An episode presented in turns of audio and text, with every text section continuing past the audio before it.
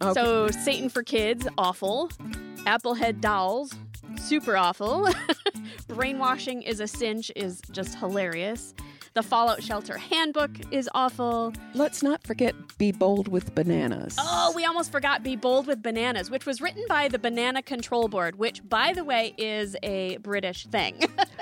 I thought it was South Africa. was it South Africa? I don't remember. Was not American. I will look way. at it. I don't have it in front of me. Be bold with bananas, and the pictures in this thing are so phallic.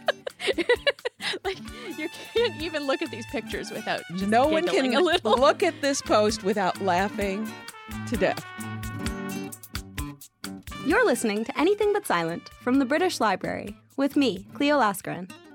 Our theme today is When Books Raise Eyebrows.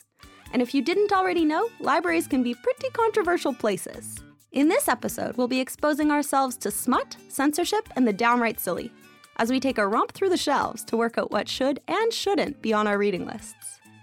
Coming up, we're going to be speaking with Jodie Ginsberg from Index on Censorship on why it's more important than ever to give oppressed authors and artists a voice. Plus, we'll be unearthing some very rare and important erotica at the British Library. Stay tuned. But to set us on our way, I want to introduce the two voices you just heard at the start of the show Mary Kelly and Holly Hibner, two public librarians from Plymouth District Library in Michigan.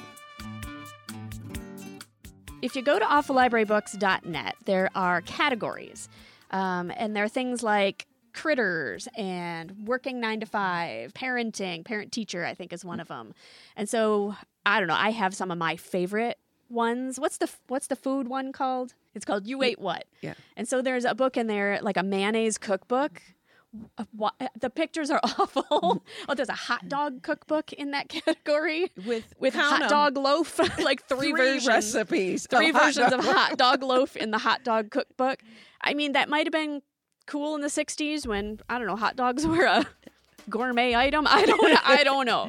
In 2019, I'm gonna say that the hot dog cookbook and the mayonnaise cookbook are are just not that exciting.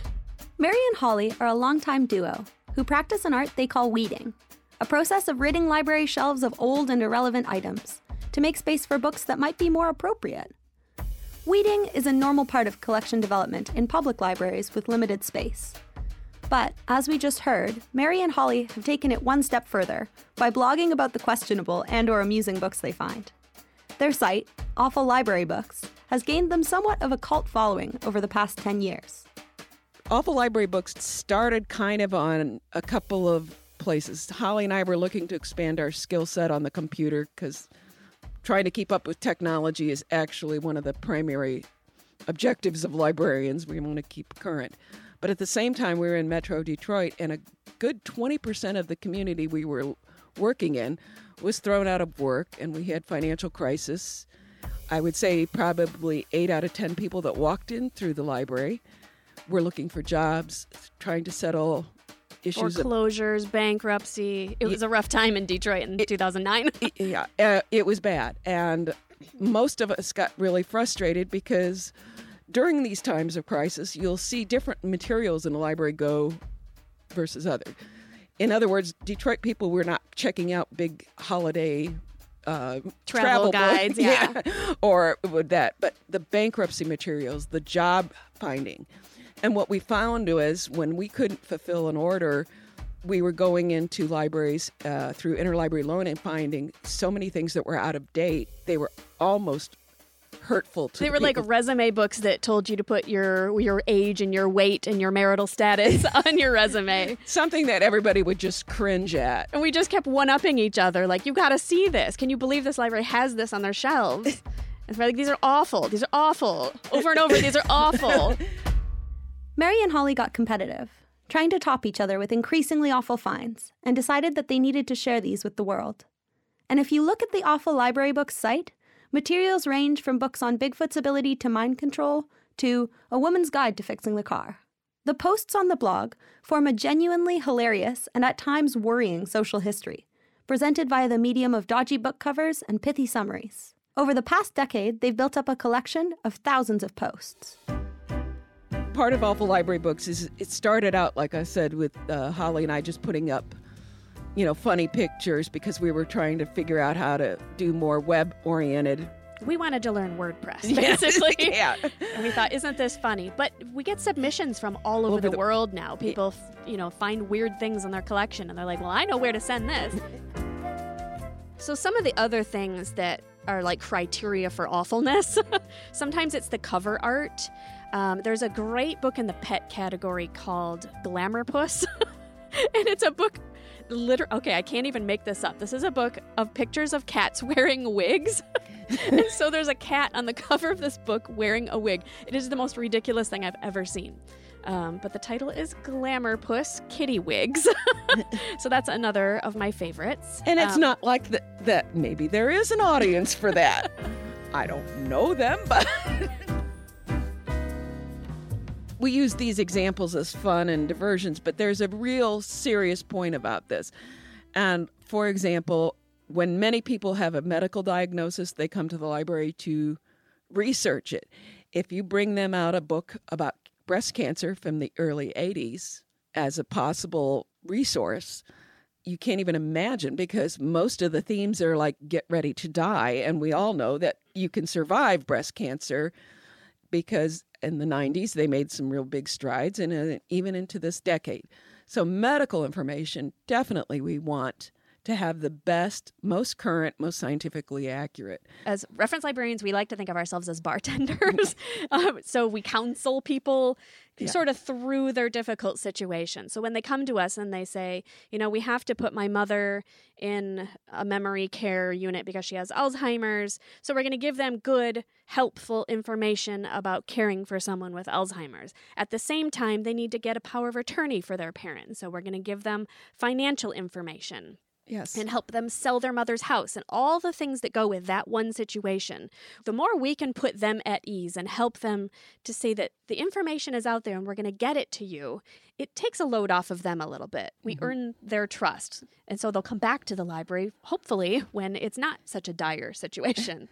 Holly's point about earning trust is an important one.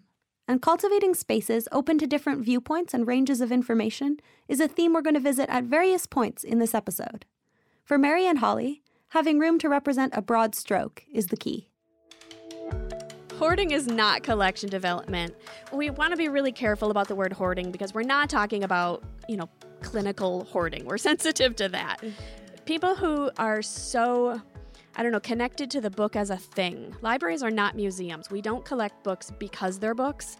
We collect the information that's in the book and we provide access to information. Mm-hmm. Hoarders, in the way we use the term, are people who are so sentimental about books as objects that they can't bear to get rid of anything and they just you know somebody might need it someday or it's just it's a book it's sacred um, hoarding is not collection development collection development is more purposeful it's more careful it's more intentional Yeah.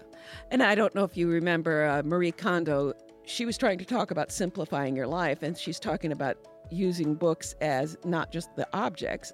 I mean, if they bring you what you need, joy, then collect them to death. But what she was talking about when you simplify, if you're not reading them actively, do you really need them? we want our collections to bring people joy if you want to use that term Just listening to Mary and Holly, I have no doubt that they bring joy to all aspects of their work. But surely, with great weeding also comes great responsibility. Is it possible to cross the line? So there's a very specific difference between weeding and censorship, and we should probably talk about the difference. Censorship is when you purposely omit things from the collection because you don't like its content, or you purposely and intentionally make it unavailable to people, maybe due to you know controversy of the subject, whatever it is, you did it on purpose. You made information unavailable to other people. Weeding is when maybe you had the item in your collection, but you know no one's used it for years. The information's getting old. Maybe you're going to replace it with something newer. So that isn't censorship or deliberately leaving out. We're just trying to include more, if that makes sense. We want people to question their resources. Uh, in fact, I almost cringe every day when somebody says, Well, I heard it on the internet, it must be true. And just like, no, because we're in a climate now of abundant information, the job of the librarian now is to separate the wheat from the chaff. especially. You know, we want to know where the information exists on all sides of an issue. We make no judgment. When people ask us a question at the reference desk, whatever it is, we're going to find their answer as it suits them, as they need it to be in that moment. Mm. So, libraries as neutral spaces, yes, all information is fair game. I honestly don't care what people are looking for. I'll just help them find it. And if I can bring it back around to awful library books, that's that's another one of the points of our website is to point out to people what the perspective is when you have these items on your shelf. Here's what one half of the population sees when they look at that, and here's what the other viewpoint sees when they look at that. Oh, God, uh, we have thousands of posts, and I'm trying to, you know. I know, 10 years worth. Uh-huh. Um, when cat, why cats paint? Yeah. And dancing with now, cats. See, I've had good. a lot of blowback on that one. Because well, they're humor books. They're yeah. not meant to be. Yeah, serious. Still funny. The There's, pictures are funny. Um, there was like cooking for your cat, and it read like it was about cooking cats. you know, not just when we think we have seen it all, and like the website has to die at some point, right? We will have reached the end of the awfulness. No, the bell curve just shifts. and I think that's the other part we want to point out to librarians as well as the public is taste change, style changes, science changes. So the library has to change too.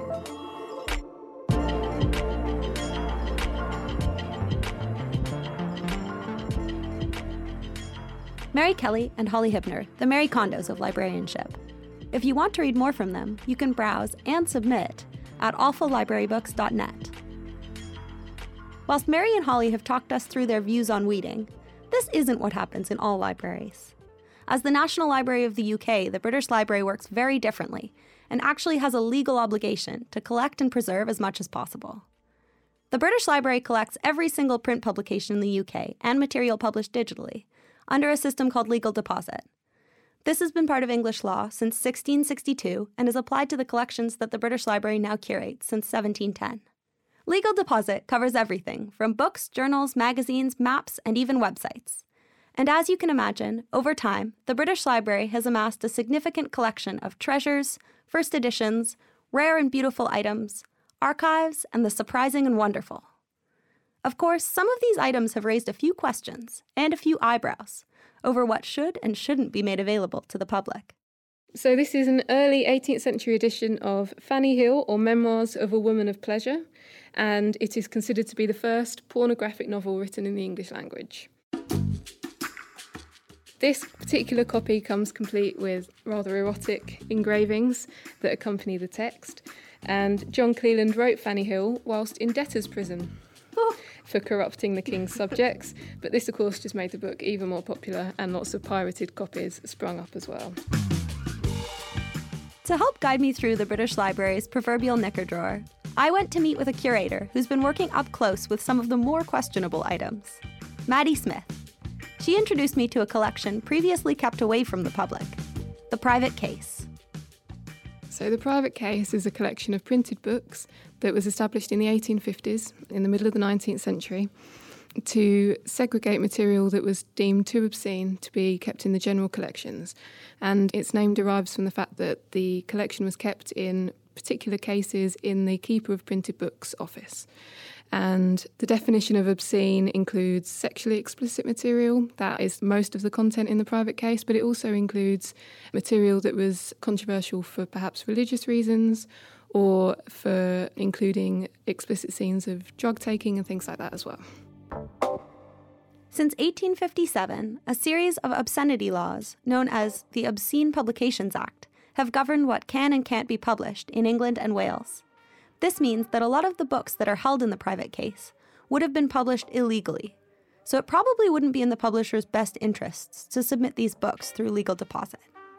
I asked Maddie how the British Library got their hands on these once banned books.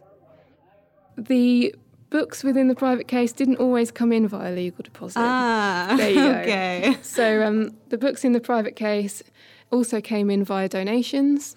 okay. So the biggest donation that we got into the private case was in 1900 by a Victorian book collector and gentleman called Henry Spencer Ashbee. And he collected a fine library, but he also collected a very fine kind of sub library of erotic material. So he didn't keep it in his house, he kept it in his rooms at the Inns of Court to keep it away from his wife. But when he died in 1900, he um, wanted his library to come to the British Museum under the agreement that the British Museum also accept his erotic books as well. so they had no choice. So I don't know whether or not it was something they were actively Right. really wanting to collect, but it came in anyway, and what they a had legacy. to yes, and they had to find room for it. So it, most of it went in the private case. After years of being hidden from public view, the private case has recently been digitized and made available online. And while you might wonder what significance some risque literature dating back from as far as the 17th century might have today, it seems there's actually a lot we can learn. Although this material was out there, it was hard to acquire at the time. It was sold kind of in dodgy bookshops and under the counter, and also a lot of it was destroyed. You know, I mean, it's not the sort of thing that people would keep over time. And to be honest, the private case is arguably the world's best collection of forbidden books or clandestine material in the world, and if we didn't have this, then that would be a really major kind of portion of history that we mm-hmm. just that we just haven't collected. It's only due to legal deposit and due to those key donations that came in to make the private case what it is today that we have this record of Right. erotic material that was around at the time. In an unrelated way, you have mu- museums and libraries today collecting material that's relating to Brexit and other current issues. And although, you know, we don't see this material as kind of, you know, historically valuable or anything like that, in the future, people looking back at current issues of today, that sort of thing will be, you know, really valuable. And so it's important to do. Yeah, absolutely.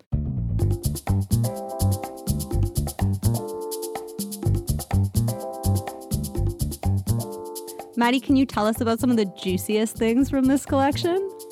Well, there were many highlights to the private case. Some of the books that I've got out to look at today include a copy of Harris's List of Covent Garden Ladies.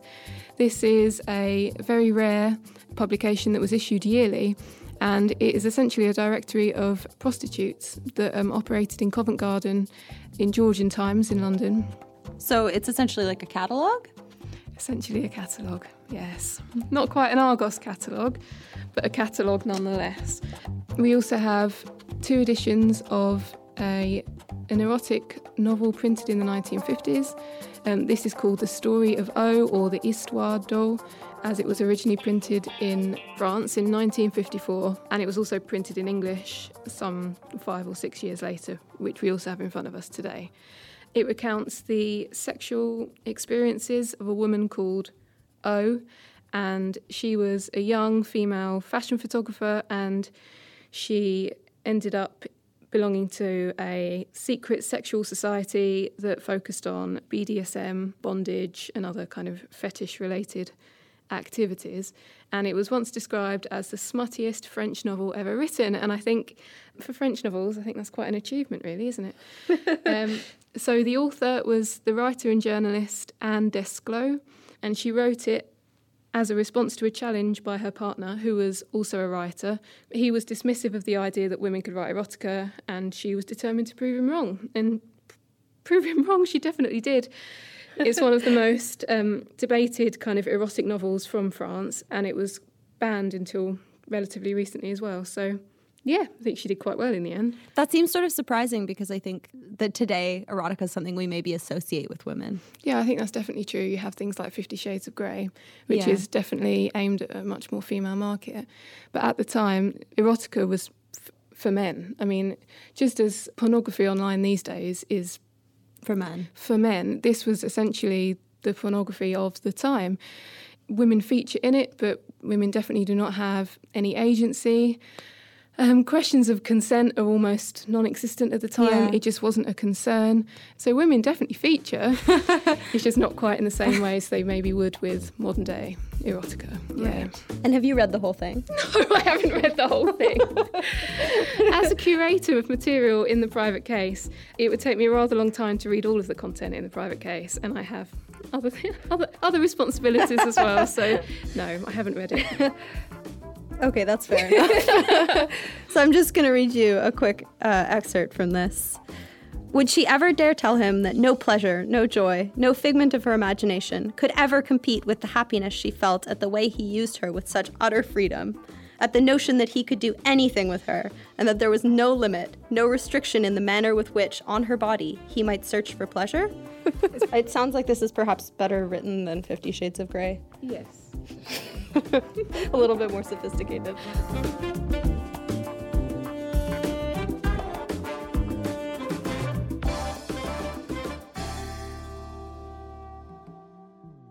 And so, to access these books today, what does one have to do? Today, they're fully catalogued, just like any other printed book in the library. They're freely accessible. People can call them up to the Rare Books and Music Reading Room. Do you have to sit at the special desks? You have to sit at the special desks in some instances, but only because some of the material is particularly fragile. Okay. So it's more from a conservation point of view Okay. rather than a censorship point of view. This wasn't always the case, of course.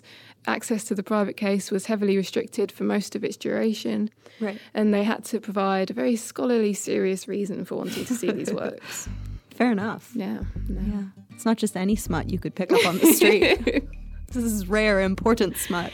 As as time went on in the 20th century, di people did make the point that if people wanted to access erotic content, they wouldn't necessarily come to the British Library or the British Museum reading rooms in order to do so. And then perhaps it made more sense to either A, desegregate these works, or B, fully catalogue them and make the whole collection available. That's a really fair point. Yes. it's not where I'd start. Exactly. Awesome. So, this collection, as well as being available to call up to the reading rooms, is available online, digitized. Yes, so this year, through a collaboration with Gale Cengage, the private case has been digitised in its entirety and is available as part of their gender and sexuality programme online. This means that it is available to consult um, in the British Library's reading rooms in both um, St Pancras and up in Boston Spa, Okay. and it's also available via subscription through university libraries and other institutions.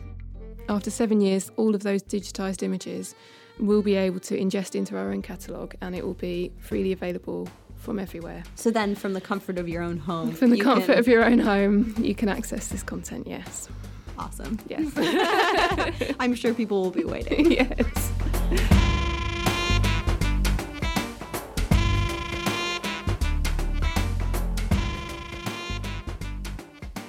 It was such a treat speaking with Maddie and viewing the items from the private case. Some of these items are so interesting and so old and give us such a snapshot into a period of time and a segment of literature that I wasn't super familiar with.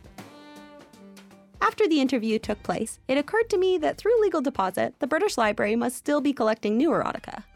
I emailed a member of the team for clarification. They responded The British Library continues to receive UK published and distributed erotica through legal deposit, including photographic books, novels, top shelf magazines, erotic comics, graphic novels, etc. Material tends to be stored separately, owing to its vulnerability to theft. So there you have it the British Library with one of the finest and most up to date collections of erotica in the world. But remember, it's not just porn that features on the banned books list. At the British Library, we also have records of censorship throughout history, including things like the Lord Chamberlain's plays, chronicling state censorship in the theatre right up until 1968 in the UK, and first edition copies of James Joyce's Ulysses, banned for explicit sexuality and graphic depictions of bodily functions. Sadly, restriction on free expression is something authors and artists are still facing today. And all around the world, many are facing censorship, even persecution, for releasing their work. One body fighting this is the Index on Censorship. We spoke to their CEO, Jodie Ginsberg, to get the bigger picture. A lot of the time, art should be provocative. It should force us to think. And sometimes that means that it might push us emotionally in ways that are quite difficult, but that's okay. My name is Jodie Ginsberg. I'm the chief executive of an organisation called Index on Censorship. Index has been going for nearly 50 years. We were established in 1972 to publish work by and about censored writers and artists and anyone facing threats to their freedom of expression. We publish a quarterly magazine and we've published writers like Nadine Gordimer, Václav Havel, Salman Rushdie, more recently Philip Pullman, Margaret Atwood, And in addition to publishing our quarterly magazine, which is available in thousands of libraries worldwide, we also campaign on behalf of censored writers and artists. I'm a journalist by profession. I have always, always, from a very, very young age, been interested in the power of words and storytelling. And the idea that someone might come in and tell me what I can and can't read, I find deeply upsetting. I think partly there's a kind of rebel in me that doesn't like to be told what to do. So the idea that someone would say, you can't read that book or you can't watch that particular play probably would only make me want to read it more. And in fact, that's the irony about censorship is that often censorship has completely the opposite intention. So you tell someone that they can't read something and then they want to read it more. I remember being in Moscow just after the Iron Curtain came down and talking to this amazing English professor who said that she learnt to read English upside down because you weren't allowed to have copies, for example, of 1984. You couldn't have 1984. So when you got one of these banned copies, you had to read it as fast as possible. So she and her husband would read it together, but in order to be able to read it, in the time required, he would have it in front of him and she would read effectively over his shoulder upside down so that they could read and get through it really quickly. That's how important it is and was to people to have access to information and literature and ideas that somebody told them that they couldn't have. Index on Censorship was born from a request that came from Soviet dissident writers and intellectuals, and they really wanted to understand what it was that their counterparts in the West could do to support them. And the founders of Index, who include the poet Stephen Spender, felt that the important thing for these individuals was to give them back their voice. You know, these, what drives people is the ability to express themselves, and these writers, like Solzhenitsyn, were having that right taken away from them. So that's why initially Index existed to give them back their voice through publishing this magazine that published the voices that were being silenced and censored.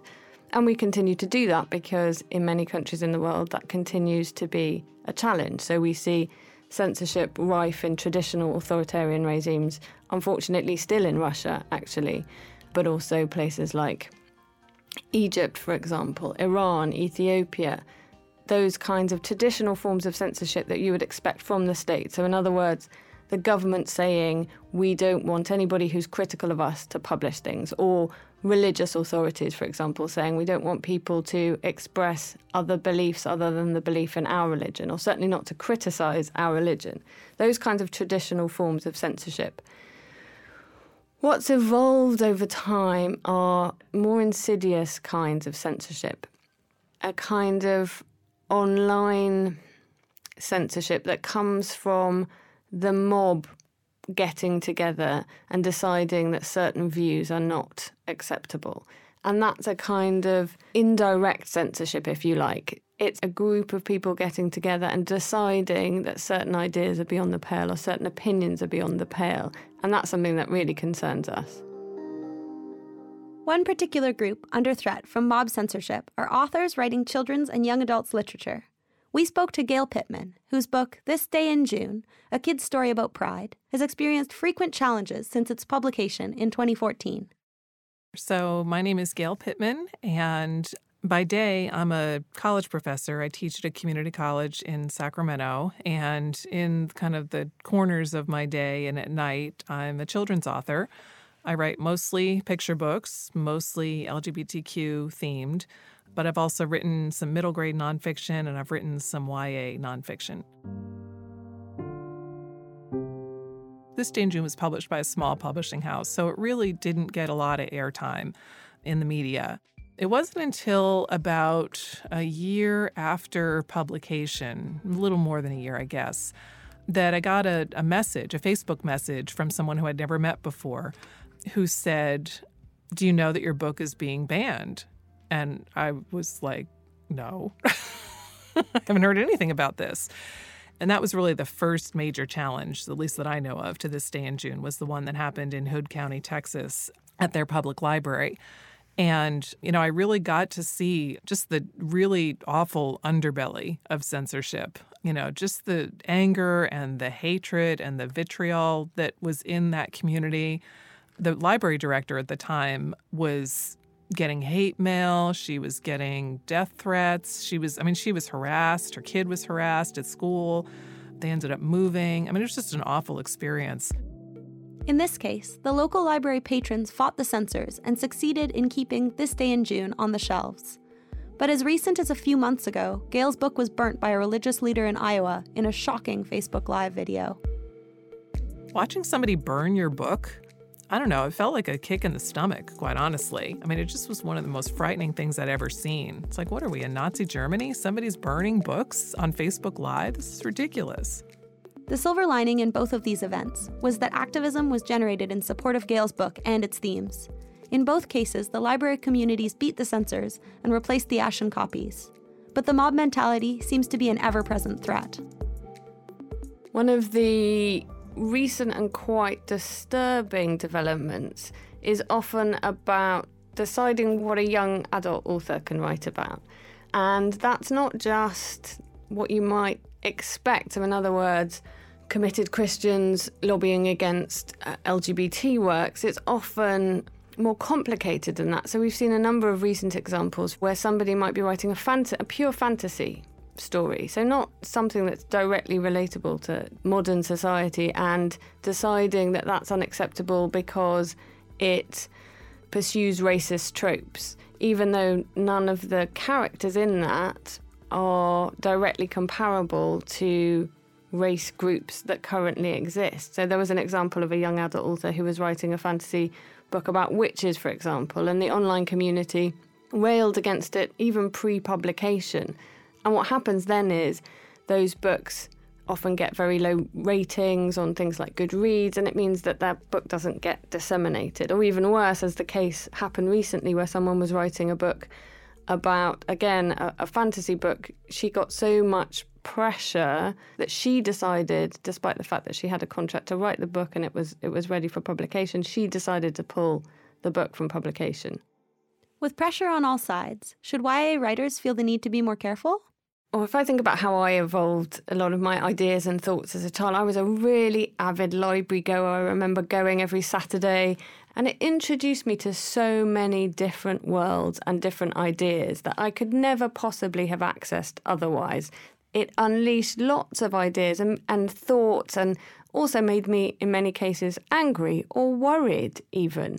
That's something else that I think is really important. A rounded education also involves being challenged by things. And if you are, in effect, sanitizing the kind of literature that people can read, you're giving them a much narrower experience of the world potentially.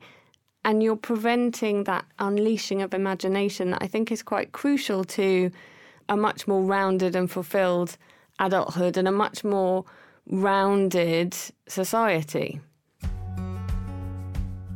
I am by nature a positive person. So if you ask me if there's something that I'm hopeful for, I am really hopeful for the future, in part because I think there will always be people who want to challenge the status quo and who want to think about things in a new way, who want to do art in a new way, who want to write a novel in a new way. I'm really excited that poetry seems to be making a comeback and spoken word poetry, the whole festivals uh, flourishing to do with books and literature. And if you think 10 years ago when people were talking about ebooks and they thought this would be the sort of death of the printed word or the bookshops would be the death of libraries, they're all still going.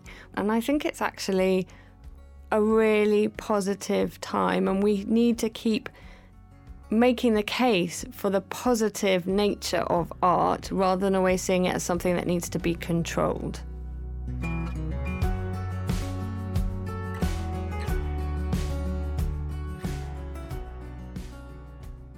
Jodie Ginsberg from Index on Censorship. Every year, Index on Censorship works as part of an international coalition to present Banned Books Week, a time to celebrate authors who've been stifled, in partnership with libraries, publishers, and schools. That's coming up in September, from the 22nd to the 28th, and the British Library will also be getting involved. You can check out our website for more information on events. And I think it's so important that we all celebrate the freedom to read. If you enjoyed this episode, we'd love to hear from you. Please leave us a rating and review. You can also get in touch by emailing podcast at bl.uk or on social media at British Library using the hashtag anythingbutsilent. And from bookweeding in Michigan to the censoring of LGBTQ plus young adult fiction in Iowa, this episode has traveled around the US. Anything But Silent is supported by the Eccles Center for American Studies at the British Library. You can find out more by searching for the Eccles Center online. We'll be back in two weeks' time with the next installment of our accompanying mini-series, Joining the Library, where we invite guest voices to talk about the literary moments that have made them and library books they've struggled to take back. Until next time, from me, Cleo Laskarin, thanks for listening.